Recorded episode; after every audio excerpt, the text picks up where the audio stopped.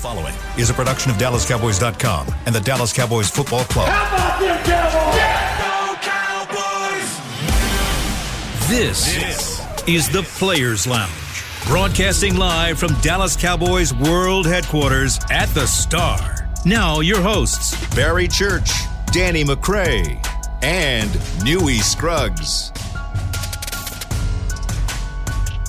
Here we are on a Monday in which the Cowboys did not secure another victory, in which the Cowboys now find themselves as a number 4 seed in the NFC instead of the number 2 seed in the NFC. I'm Newey Scruggs. Players Lounge brought to you by Hotels.com. Joined by former Dallas Cowboys safeties Barry Church and Danny McCray. And I give Barry Church all the credit in the world because he said on Friday that Arizona would win the game. Yeah, I did, man. Arizona 22, the Cowboys 24. So, Mr. Church, how did you know, baby? How did you know? Well, you know, in the streets they call me Negro Domus, man. So I was taken back to my Nostradamus days, man. And, no, they don't. And I knew, man, going into this game, it was just a tough matchup. Tough matchup overall. You got one of the most explosive running quarterbacks in the game with Kyler Murray, and the way he's able to escape and not only use his legs, but also his arm. I mean, the guy was deadly accurate out there yesterday. So I figured this would be a tough matchup for us. I didn't know it was going to get that out of hand at first. You know, we battled back, you know, made it close towards the second half. But that first half really stunned me because Arizona, they were without James Conner, 14 rushing touchdowns. They were without their 2 starting corners on the outside. So I thought, you know, maybe this would be kind of a shootout. Maybe Kyler Murray would be able to squeak by with a field goal here or there. But it wasn't like that at all. And they started fast. We once again started slow. And we didn't get that effort, or we didn't put that emphasis on getting number 19 the football early and often. We saw it last week. It worked unbelievable. We got him the ball. That opened up everything else for the run game, for the other receivers out there.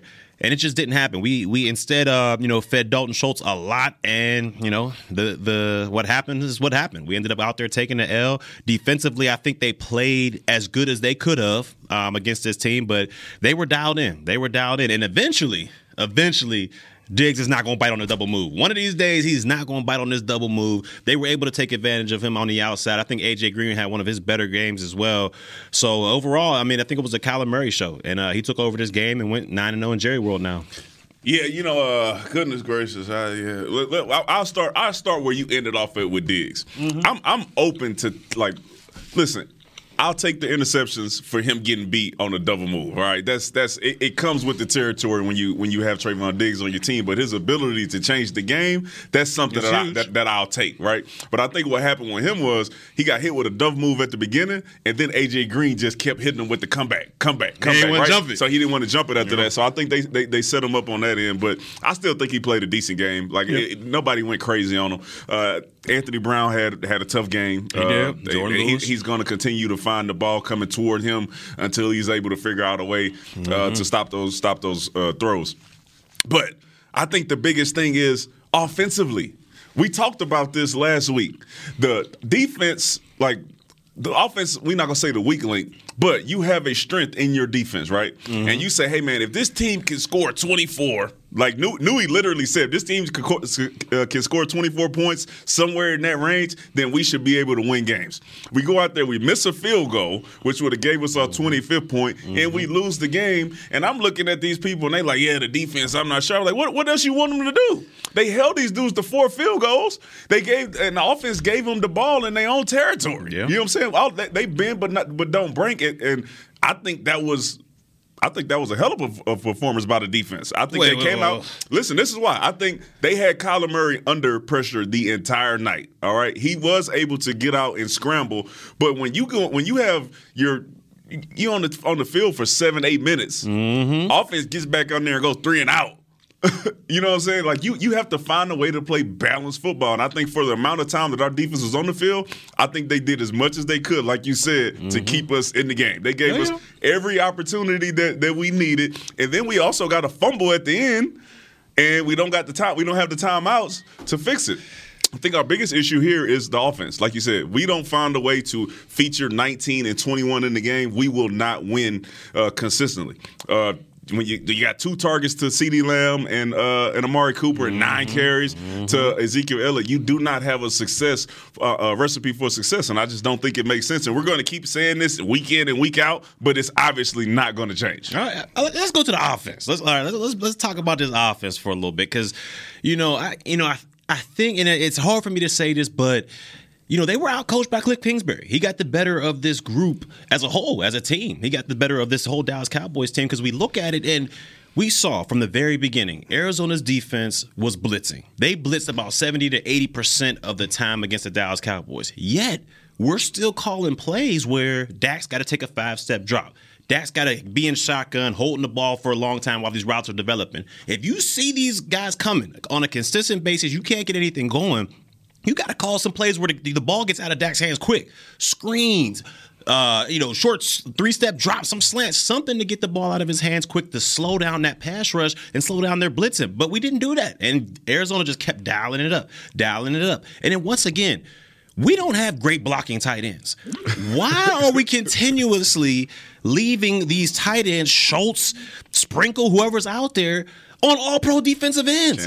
Chandler Jones. We've seen it from the group. Arizona's defense does not get going unless Chandler Jones gets going. And he got it going early and often in that football game. And for the life of me, I just don't understand why we're leaving Dalton Schultz, who's a receiving tight end. He's never acted like he was one of the best blocking tight ends. If you want to put a block, put McEwen in there, the big kid from Michigan. Put him in there to go ahead and try to block. But you got Schultz out there blocking against an all-pro defensive end, one of the best defensive ends in all of football. And that's what the results is going to happen. The guy's going to get strip sacks. The guy's going to make his energy just be felt throughout that entire defense. They built up on that momentum. The rest was history. We just couldn't get out of a hole. Well, one of the things that we have talked about here on the Players Lounge is running the football here. And it was a tale of two teams who decided to run the football. Arizona made a commitment to the run. You start looking at them and what they did for the football game. They had 20 second-half rushes alone. And for the game, they had 32 rushes on 127 yards on the football on the ground.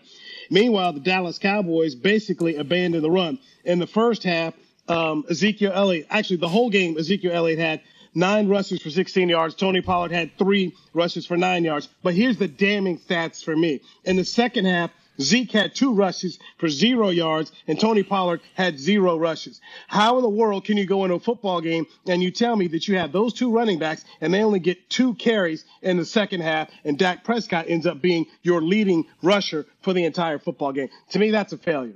Listen, let me tell you something, and I can hear it now. We had negative plays. 2 of those negative plays I can see right now. Chandler Jones runs straight through Dalton Schultz, and it's a negative. It's a negative play, and I'm not faulting Dalton Schultz for this. If you're going to put the emphasis on running the ball, put a tackle out there. Like who? It doesn't matter, right? If they know that you're going to run the ball, they already lining up with 8 in the box anyways. Mm-hmm. Put a tackle out there. Make sure you get this guy blocked, and do not let him wreck the game because he moved the line of scrimmage, and then now Zeke has nowhere to go, and you're like, man, well Zeke ain't doing nothing. No, it's not Zeke. Mm-mm. It's not Zeke. It's your scheme. Yep. All year we've been watching Dalton Schultz block, and it's like, no, he's a receiving tight end, so I'm not faulting him for this. But help him out. Help them out. This is year in and year out about helping people when you know that they lack at their at a certain skill, right? If he's not that good of a run blocker, help him out. Put a tackle out there. You got Terrence Steele sitting on the bench. Go put him out there, bro. Help him. It doesn't make sense. And then when you see those negative type of runs, I think that's when the offensive coordinator goes, oh yeah, we can't run the ball. And then it just turns into this Tampa Bay game where everybody thought it was amazing when we played Tampa, but you continue to try that throughout the entire season, and you're going to end up just like you ended up, 12 rushes for 20 yards, and then Dak Prescott all of a sudden being your leading rusher because you have not emphasized running the ball. You will not win playoff games that way. Yeah. You cannot play that way and win, especially when your defense is doing everything they can, but they end up being on the field for an extended period of time. And sometimes that happens. It happens. You're going to play teams that are able to put those type of drives together. Now, when the offense gets back out there, they can't go 3 and out. Mm-hmm. You got to help. You got to find a way to help your squad, right? Mm-hmm. If you run the ball twice and go 3 and out, at least you're giving them 2-3 minutes. That's true. You get out there and just start hacking it, and you ain't getting the first down, your defense like, man, what are we doing? Where we going? It's 5-6 weeks we on this. And this is a another example of how I think Kliff Kingsbury, you know, got the better of this Cowboys team. Because if you look at Arizona's game plan, they did, outside of a couple, you know, Kyler Murray scrambles, you take those scrambles away, they didn't run the ball crazy. They didn't gash us or anything like that. Chase Edmonds wasn't killing, but what they did was they never gave up on the run game, which kept this defense honest, which kept Cowboys defense honest. We know when a team is forced to throw the football, our defensive ends, Parsons, Gregory, D-Law, they're going to pin their ears back and they're going to get ready to go.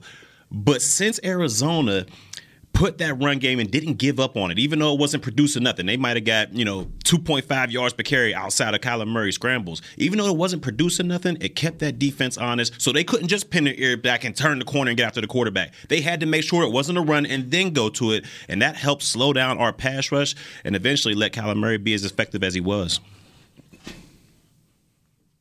So the Cowboy run game, let's start to dissect this a little bit here. What do we put on the offensive line is in terms of the struggles that we're seeing from this football team and not being able to run the ball? You know, I put a little bit on the O-line, but it's hard because they were going against eight-man boxes the entire time because Arizona doesn't believe that our pass game and Dak Prescott's arm can beat them. If you saw it, a lot of those times, there was, you know, eight guys up at the line of scrimmage, whether they were blitzing or backing out, they were still giving that look to where you're sitting there thinking, okay, there's no way we can run against this eight-man box.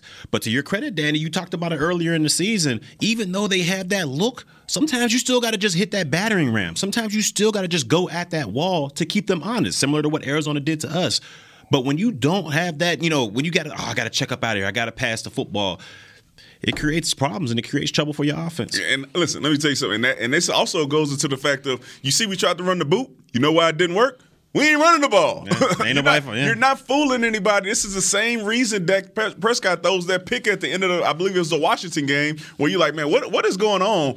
We run the boot. Linebacker doesn't really bite on. He bites on a little bit, and then he's able to get back underneath the route. Same thing here. If you are not going to focus on the run game, we are not the only team who sees eight-man boxes because teams are going to dare us to throw it. Mm-hmm. But we are seeming to be the only team who does not have any answer for it except throw it. We cannot find a way. Like last week we came out, we're pulling guys. Lael's pulling. Zach Martin's pulling. Like we're figuring out ways to get guys on the edge. And this year, I mean, this week it seemed like that creativity was lost and gone. Like we have no identity. And our identity should be run through 21 and get the ball to 19. Somehow we cannot figure out how to get it. I'm still looking at the game. I'm saying Cedric Wilson comes in and he's catching.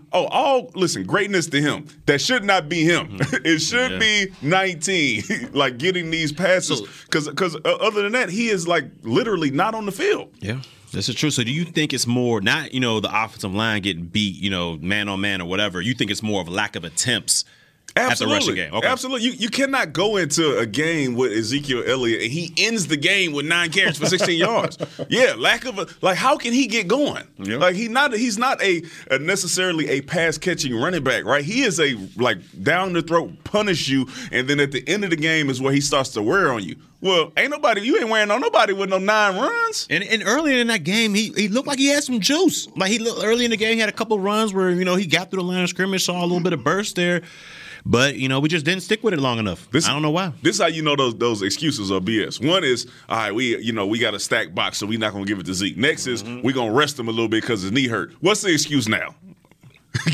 Get a man the ball, bro. You got $190 million to who you are not focusing on this team. Yeah. Makes absolutely no sense. Yeah. 190 Newey, 190 M's. That's a lot of M's. I went back here and just started breaking down the numbers in the second half. 17 pass attempts by the Cowboys offense to 7 runs. And of those 7 runs, only 2 of them were by the running backs. So 17 to 2, man, that is a damning number. And that's not what Mike McCarthy just called for this year. He says complimentary football. Mike's talked about that all offseason long. And so for me, I wonder, when is the conversation the head coach has with the coordinator and the quarterback about what you're calling or what you're checking into, because you're just abandoning the run. And clearly yesterday you weren't effective at all in the football game and you became predictable. Do you think it's more of what Dak is deciding to check into up in the at the line of scrimmage, because we've seen it a bunch of times last week, or this past week, he was at the line of scrimmage, and it seemed like almost every play in that first half, he was checking out of something, or whether it was making a line switch or checking from pass to run, whatever the case may be. Do you think it's more of him doing that or what Kellen's calling? Let me tell you something, because also to that, what happened to the tempo? Like, tempo is gone when you line up on the ball and then you don't snap it till it's 5 seconds left because you're checking all over the place. I think it's both of them, but I think Kellen Moore has the opportunity and he has the say-so to say, hey, man, this is what we're going out here to run. You might have two checks, run or pass, right? Mm-hmm. And based off what you see, if it's an eight-man box, I want you to throw this ball to 19. If he's covered, then go to read number two. If it's seven in the box and you see too high, run the ball, right or left. That is it. But you think he can tell him that? I mean, this is a guy. I mean, he's not a rookie. This is a guy that they gave all that money to. Yeah, you as coach. Yes, if you cannot tell him that, then who are you? Yeah. Right, you are his coach. Right. Yeah. Dan Quinn can go out there and tell any one of them dudes to line up and play how we practice on plan. All right, and Kellen Moore should be able to do that as well, especially if you have aspirations of being a head coach. Yeah. You need to be able. You got to have that type of control over your quarterback. You can say whatever you want to. I know Newey ain't gonna like this about Jason Garrett and what he did, but when he went out there and called a run, they gonna run the ball. Right, he went out there and said, throw it to 88. They're going to throw it to 88. Yeah. Can we get just a little of that? We don't have to be all that. Can we get a little of Amari Cooper is out here in the press saying, give me the ball. You go to him one game against the Washington football team who does not have all their players. And when you go out here against a team that is a playoff team, that is a litmus test for you, you go out here and you sleepwalk into this thing. Yeah. It makes absolutely no sense from the play caller's perspective and from the quarterback if it's him who's checking out of these plays. Yeah, I mean, you would love your coordinator to be able to, you know, like you said, talk and be like, hey, this is what we need to do, get it done. But it's like a different dynamic between those two because they were teammates at one time. You know, they were teammates at one time. Then Kellen Moore was the quarterback coach. So it ain't like he just came in and was like, yeah, I'm the boss. You are, you know, I mean, you're the student. You're the pupil. They was at the same level. So I can see where it's hard for Kellen Moore to just be like, no, you better do this or else. Plus, when you give a guy a paycheck like that, I mean, it's going to be hard to just, you know, to just put him in his place. But, you know, it needs to happen. Something needs to happen. Something needs to change with his offense. Well, Kellen Moore's got a job interview with the Jacksonville Jaguars. Apparently it will be done this week, according to Tom Pelissero of NFL.com. So maybe this is the final couple of weeks of Dak Prescott and Kellen Moore working together. We shall see. Let us take a break here. Our first one here on the Players Lounge brought to you by Hotels.com. A statistic that when you start looking at this and looking at what the Cowboys have done, you got to ask yourselves, how legit are these guys in terms of what these wins really mean? Let's dive into that next. Tried to tell y'all. Danny McCray. Tried to tell y'all. I'm Newey Scruggs. This is DallasCowboys.com. Mm-hmm. They showing Joe Burrow right now on TV. Smoothie King, we are blending goodness to fuel your greatness. Every blend is crafted to help you achieve your health and fitness goals. Smoothie King uses only whole fruits and organic veggies. You'll never find sugary syrups or artificial flavors, colors, or preservatives. And unlike some other smoothie places, there are 0 grams of added sugar in many of our blends. Smoothie King is proud to be the official smoothie of the Dallas Cowboys. Place your order in the app or online for pickup or delivery. Smoothie King, rule the day. It's game day. You know what that means. First, kebab prep. Steak, pepper, onion, steak, pepper, onion. Next, a counterclockwise lap around the room. Now the lucky grease-stained jersey goes on. And lastly, the dance. You know the one. This is a game day ritual no matter where you are. Whether you're traveling to the game or watching from your favorite vacation spot, book a place to stay on Hotels.com and keep the tradition alive and well. Hotels.com. Proud partner of the Dallas Cowboys. Nobody protects you from mayhem like Allstate. I'm a broken traffic light. Stop and go is the name of my game. It's easy. You go, they go. Or was it they go, you go? And if you have the wrong car insurance, these repair costs could stop you in your tracks. So get Allstate's new low auto rate and be better protected from mayhem. Like me. Not available in every state based on coverage and limits selected. Subject to terms, conditions, and availability. In most states, prices vary based on how you buy. Allstate Fire and Casualty Insurance Company and affiliates, Northbrook, Illinois. Brace yourself for an existential question. Has your butt been having enough fun lately? Have you been treating it well? Has it been going places? If not, then it's about time you start using SeatGeek. SeatGeek is the best way to get your butt tickets to live events. Just ask the thousands of other butts who have rated it the number one ticketing app. So what are you waiting for? Download the app now or visit SeatGeek.com to get tickets to sports, concerts, and live events and make your butt happy. SeatGeek. Get your seat in a seat. Back to the Players Lounge. Hey, get the ultimate fan experience for the ultimate Cowboys fan. Join Dallas Cowboys United, presented by Globe Life, starting at just $20. Join now and get your fan pack, exclusive benefits, and more. Visit DallasCowboys.com/United for details and join today. You are in the Players Lounge, brought to you by Hotels.com. I'm Newey Scruggs, joined by former Dallas Cowboys safeties Barry Church and Danny McCray. All right, guys, here's a stat that it's pretty damning. The Cowboys have faced four Pro Bowl quarterbacks this year. They've got a 1-3 record against those quarterbacks. They beat Justin Herbert, but then proceeded to lose to Tom Brady, Patrick Mahomes, and yesterday, Kyler Murray.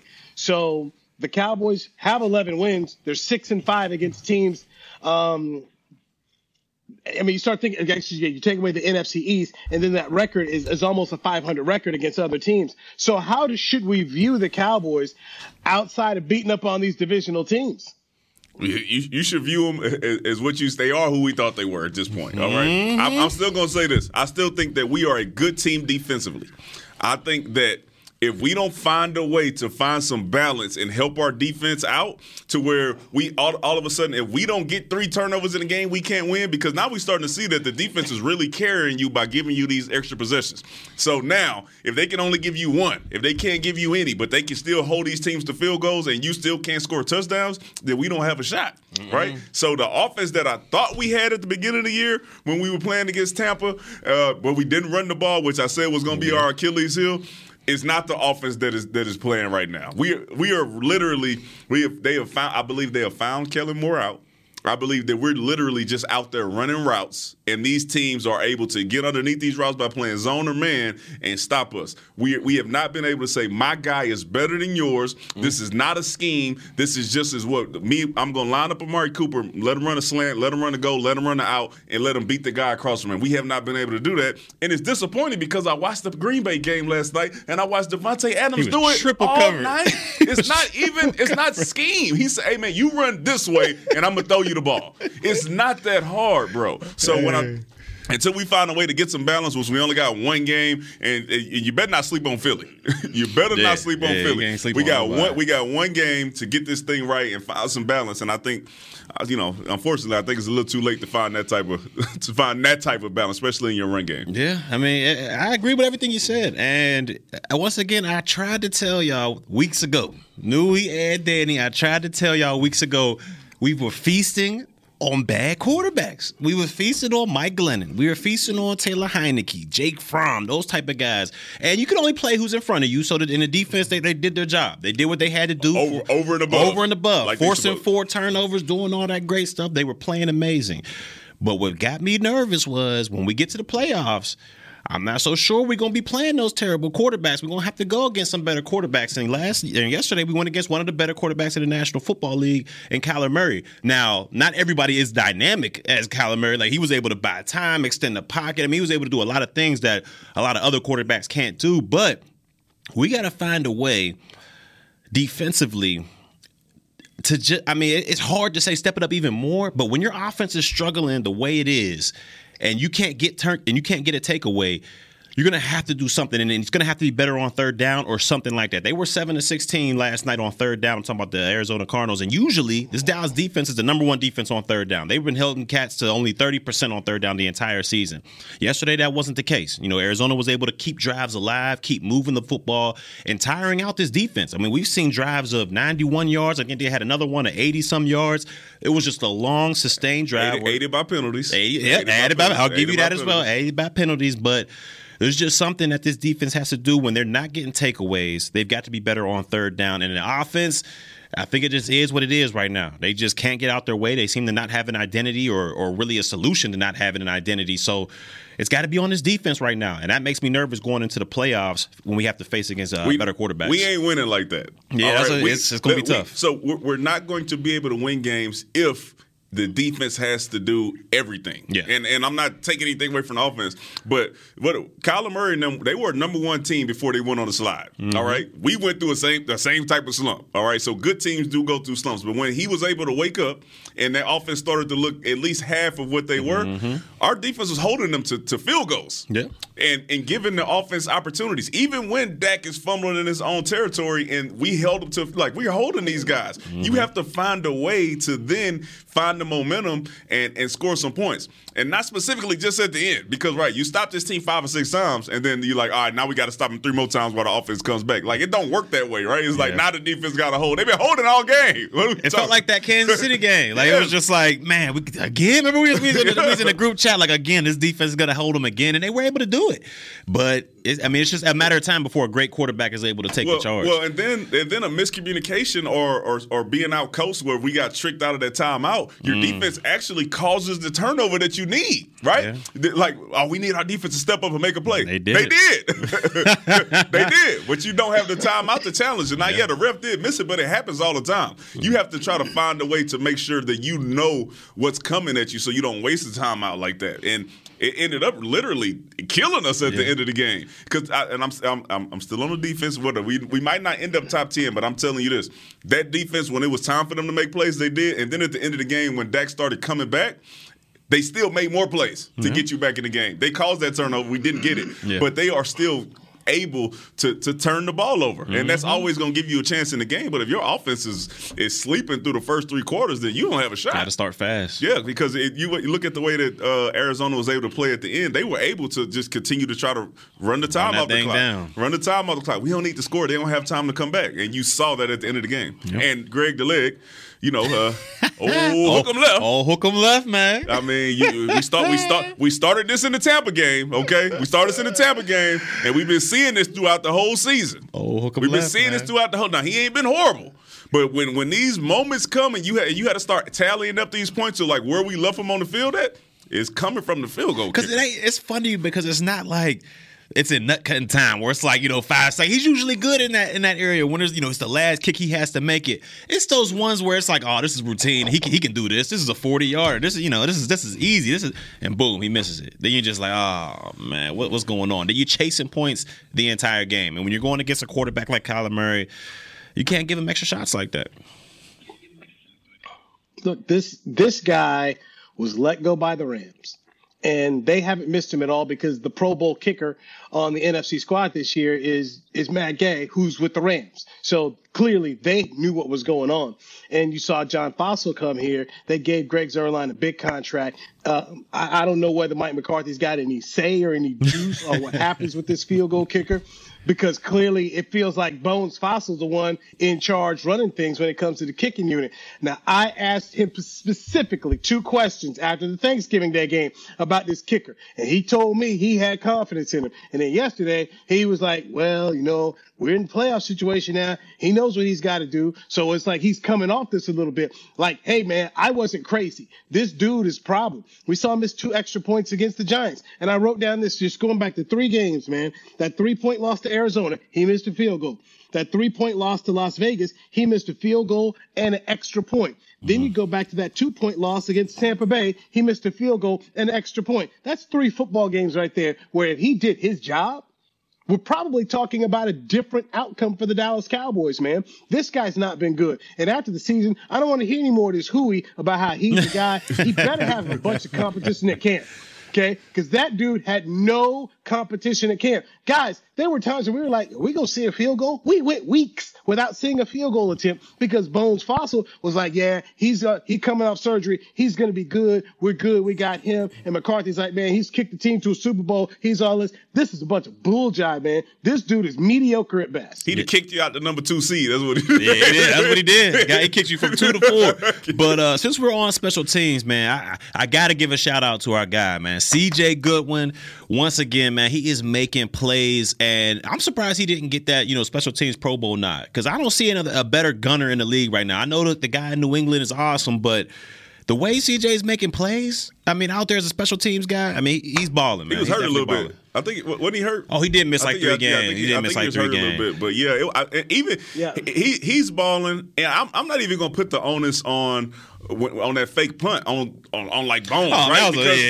Because literally the rule is, you know, no pass interference, but only on the outside. Like they had it covered. The dude made a David Tyree unbelievable catch. They get a pass interference. It was covered. Mm-hmm. It just didn't go our way. So it wasn't like they got tricked out of it. What they got tricked out of was when they put the kicker and the quarterback on the field on that field goal. Yeah, you got to have a spotter. Somebody got to see that. And you just got to be prepared to do it instead of just being like, hey, man, we just going to run our field goal block team out there. So shout out to special teams. CJ, he's not the MVP this year, but he's still the guy. He's still the guy. And, you know, I told Newey and Nation, right, he should have kept that number 40. Goodness gracious! I'm telling you, he just can't buy. He can't buy one, man. Sometimes that's how it is in the season. You like, man, I can't even, man. Can't buy one. Man, you know? That's tough. But I tell you this: if you are still thinking about who should be the NFL comeback player of the year, okay, that conversation that we had earlier in the season where it was a foregone conclusion that it was Dak Prescott and he was all in the MVP conversation. Yeah, you better watch that. Hold on. No, just let's lead. My bad. Hold on. My bad. You know, I'm excited. And when we come back from the break, we'll talk about Dak Prescott and is he about to lose the potential, what seemed to be a sure comeback player of the year award, because somebody's gaining some ground on him. We'll talk about it next with Danny McCray, Barry Church, Newey Scruggs, Players Lounge, brought to you by Hotels.com. Nobody protects you from mayhem like Allstate. I'm a broken traffic light. Stop and go is the name of my game. It's easy. You go, they go. Or was it they go, you go? And if you have the wrong car insurance, these repair costs could stop you in your tracks. So get Allstate's new low auto rate and be better protected from mayhem, like me. Not available in every state, based on coverage and limits selected. Subject to terms, conditions, and availability. In most states, prices vary based on how you buy. Allstate Fire and Casualty Insurance Company and affiliates, Northbrook, Illinois. It's game day. You know what that means. First, kebab prep. Steak, pepper, onion, steak, pepper, onion. Next, a counterclockwise lap around the room. Now the lucky grease-stained jersey goes on. And lastly, the dance. You know the one. This is a game day ritual no matter where you are. Whether you're traveling to the game or watching from your favorite vacation spot, book a place to stay on Hotels.com and keep the tradition alive and well. Hotels.com. Proud partner of the Dallas Cowboys. At Smoothie King, we're blending goodness to fuel your greatness. Every blend is crafted to help you achieve your health and fitness goals. Smoothie King uses only whole fruits and organic veggies. You'll never find sugary syrups or artificial flavors, colors, or preservatives. And unlike some other smoothie places, there are 0 grams of added sugar in many of our blends. Smoothie King is proud to be the official smoothie of the Dallas Cowboys. Place your order in the app or online for pickup or delivery. Smoothie King, rule the day. At AT&T, everyone, new and existing customers, get our best deals on every smartphone. Why? Because you deserve it. For turning your living room into your office and your gym. For teaching grandma how to video call. And teaching her again. It's the button on your left, Nana. Okay, your other left. It's not complicated. Everyone deserves something new. So AT&T is giving everyone, new and existing customers, our best deals with every unlimited plan on every smartphone, even the latest ones. AT&T may temporarily slow data speeds if the network is busy. Restrictions and exceptions may apply. Back to the Players Lounge.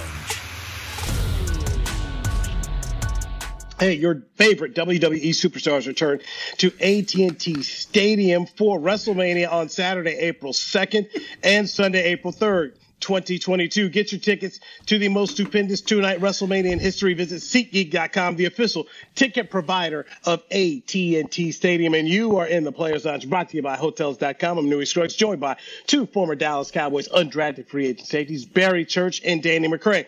All right, guys, I sent my note out here, asked somebody who's got a vote in the comeback player of the year, and I said, who gets it? Is it Joe Burrow? Comeback player of the year? Is it Dak Prescott? And he says, the way Joey B playing is now, it's him. Nick Bosa also in play. I would also say Joey B, Dak, and Bosa. Asked another voter.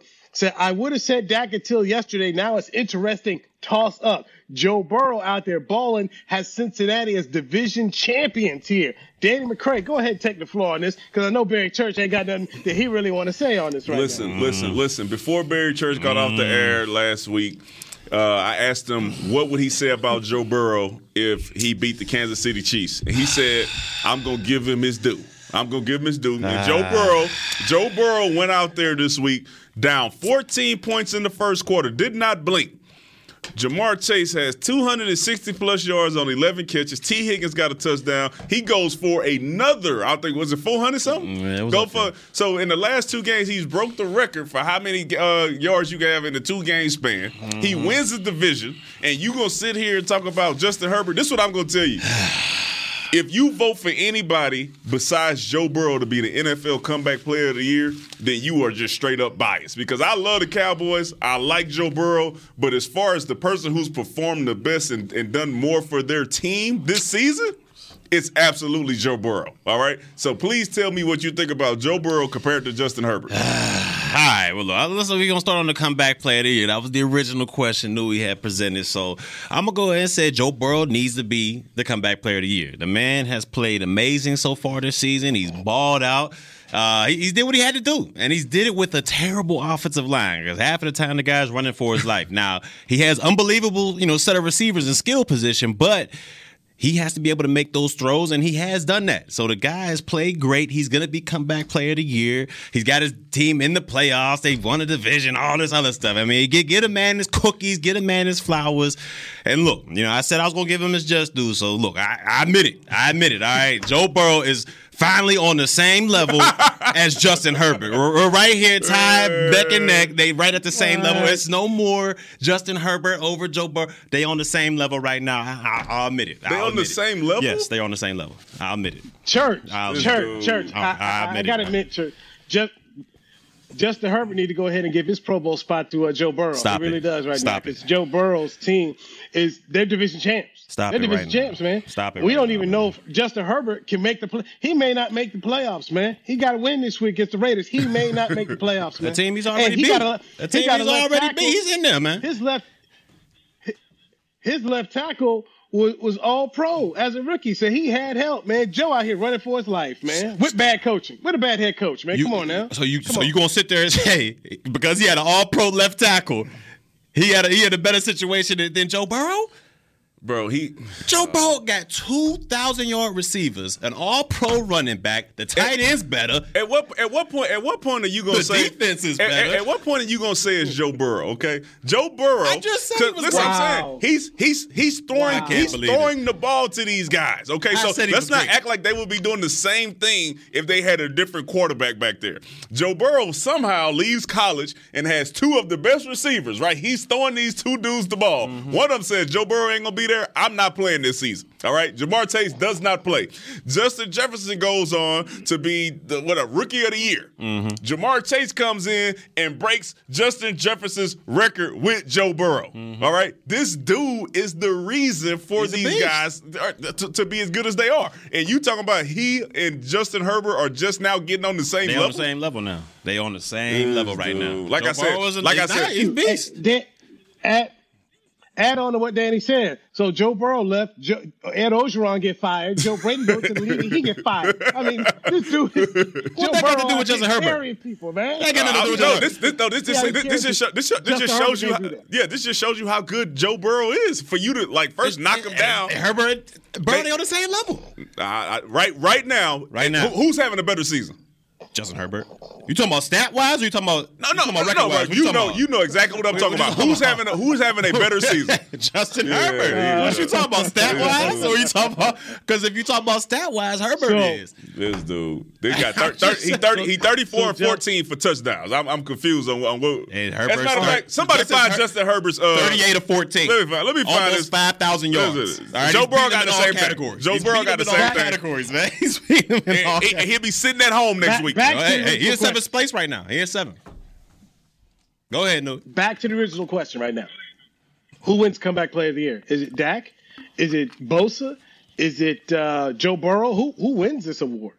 Joe Burrow, easy. Yeah, it's got to be Burrow. Joe Burrow, easy. This is the we talk about the Cincinnati Bengals, bro. So you can say whatever how you think they look right now. The expectation for this team at the beginning of the year was definitely not winning their division and playing the way that they playing with 2 1,000-yard receivers, Pro Bowl running back, defense showing up when they need to, and them being on the way to the playoffs. All right.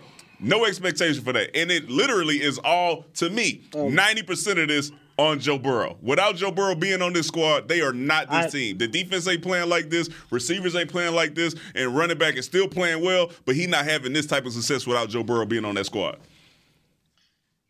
I go back to the game in which Cincinnati played this year where they were going to win this football game. Joe Burrow did all he could. Kicker goes out there and misses an easy one against Green Bay, and they end up losing. The guy has been definitely been a difference maker. Let us not end the show without talking about Michael Gallup, who Jerry Jones, the Cowboys owner, said afterwards is going to miss the rest of the year with a torn ACL. He's going into free agency. What's the most important thing for guys to do for Michael Gallup, who are his teammates, in such a tough time like this? Because I've been in the same exact situation. Torn Achilles going into the contract year, but you know what you need from your teammates is just for them to reassure you that you're still part of that team. Like when I went down, it was hard. It was real hard. I'm undrafted rookie, and I was first chance starting it, and boom, I went down. That very next week and the weeks following that, Danny, Gerald, Sensabaugh, everybody in that secondary crew would come over to my apartment at the time, and we'd just play cards. Just talk. We wouldn't even talk about football. We would just play cards, just to make you feel like you're still a part of that locker room. Because when you're injured and you don't get to go to the meetings anymore, you're not practicing, you basically just come in for your treatment and then you leave. Sometimes you don't even see your teammates that day. They're either already out practicing or they're in meetings, so you just go to the training room. So it gets hard. It gets real hard, especially when your team is having a lot of success as well. And this team right now has a chance to, make a long run in the playoffs, and it's going to be without Michael Gallup. So to me, I just think the teammates need to reach out to him however they want to do it and just make sure that he knows he's still a part of this team, and without him, the success wouldn't be there. So it's definitely a tough one because it's going into contract year. Yeah, let me tell you, I'm going to piggyback off what you said about they got a chance of making the deep run in the playoffs. He can go in knowing that the chances got a lot slimmer without him being on the field. Yeah. We talked about him being the deep threat for this team. Mm-hmm. And when you watch the games with him being in it, those fade balls, those back of the corner end zone, back shoulder, 90% of those were going to Michael Gallup. Mm-hmm. And 90% of the time, he was coming down with those. Mm-hmm. As you see when on the play that he hurt his knee on, that is a play that literally boosts the momentum in our favor and allows us to score points. Mm-hmm. He is that guy. So I think he's literally going to be missed. Hopefully he did make him some money, even though he did get injured, because teams will have to be able to watch that film and say, even though you got Amari Cooper, even though you have CeeDee Lamb, mm-hmm, Michael Gallup had a role on this team, and he was a guy who could make some of those dynamic catches when you needed to have a 50-50 ball caught by your player. So shout out to him. Hopefully he heals up soon, and hopefully teams take a really good look at him and see what he was able to do for this squad and pay him accordingly. Well, let me ask you this, D-Mac. He got injured late in the year. So, he's going to have to go through, surgery, rehab, and he might not even be ready for training camp. Would you rather, if you were in Michael Gallup's situation, and let's just say, teams, they're not going to be throwing the money at you because you got an ACL. They might give you a 1-year deal, maybe even a 2-year deal here and there. I'm not sure. I'm just saying this is hypothetically. Would you rather sign a 1-year lesser value deal with Dallas, knowing that you're familiar with the training staff, the offensive system, because you're not going to have an offseason. You might not even have a training camp. So would you rather stay here on the 1-year lesser deal or sign maybe a multi-year deal somewhere else? But if you get done with Dallas through that year, you'll be able to re-up again after the season. Which way would you go with that one? I think it depends on how much it is. If your 1-year deal and annual equals that 3-year, I'm going to stay where I'm comfortable at. Yeah. because I know the quarterback, I know the training staff. I'm still going to be working with these guys, with Britt and Jim, and I trust the fact that they're going to get me back and they're going to not let me get out there on the field until I'm 100% and ready to go. Mm-hmm. I don't have that same trust if I go to another squad. Right? Yeah, that's true. So that's just me. The hometown thing is a big deal. He's familiar with the coaches, and to know that Jerry Jones and them still has some type of faith and belief in him to give him a one-year shot, mm-hmm. I would still do that. Also depends on like who the quarterback is, right? Am I going to play with Aaron Rodgers? Am I going to play with Tom Brady? Yeah, I think there's a lot of stuff that goes into that decision. Guys, it's a tough situation for him. Definitely hope he can keep his spirits up here, because he's had a very tough season, from what happened in game one and having to sit out. You finally come back, you find yourself in a groove, and I feel for Michael Gallup, because there's one of the good guys on the football team who also had gone out of his way, had a little Christmas drive that he had for some kids. I want to say it was over at Dick's Sporting Goods, where he was trying to make people's Christmases be better. So I just hate to see that for him, but hopefully there's something bigger in his future, and that he can come back and get all that he wants to, from the bag to the statistics and everything, to have a good NFL career. Let's end it there. We got a whole lot to get to this week as the Cowboys get ready to face the Philadelphia Eagles. They may not be playing for anything. The game is moved from Sunday to Saturday night. So the game is a Saturday night game up there in Philadelphia. It's going to be cold. So lots to get to this week on the Players Lounge, brought to you by Hotels.com. For Barry Church, Danny McCray, I'm Newey Scruggs. Take care, everybody. We'll talk to you tomorrow. This has been a production of DallasCowboys.com and the Dallas Cowboys Football Club. How about this, Cowboys? Yeah!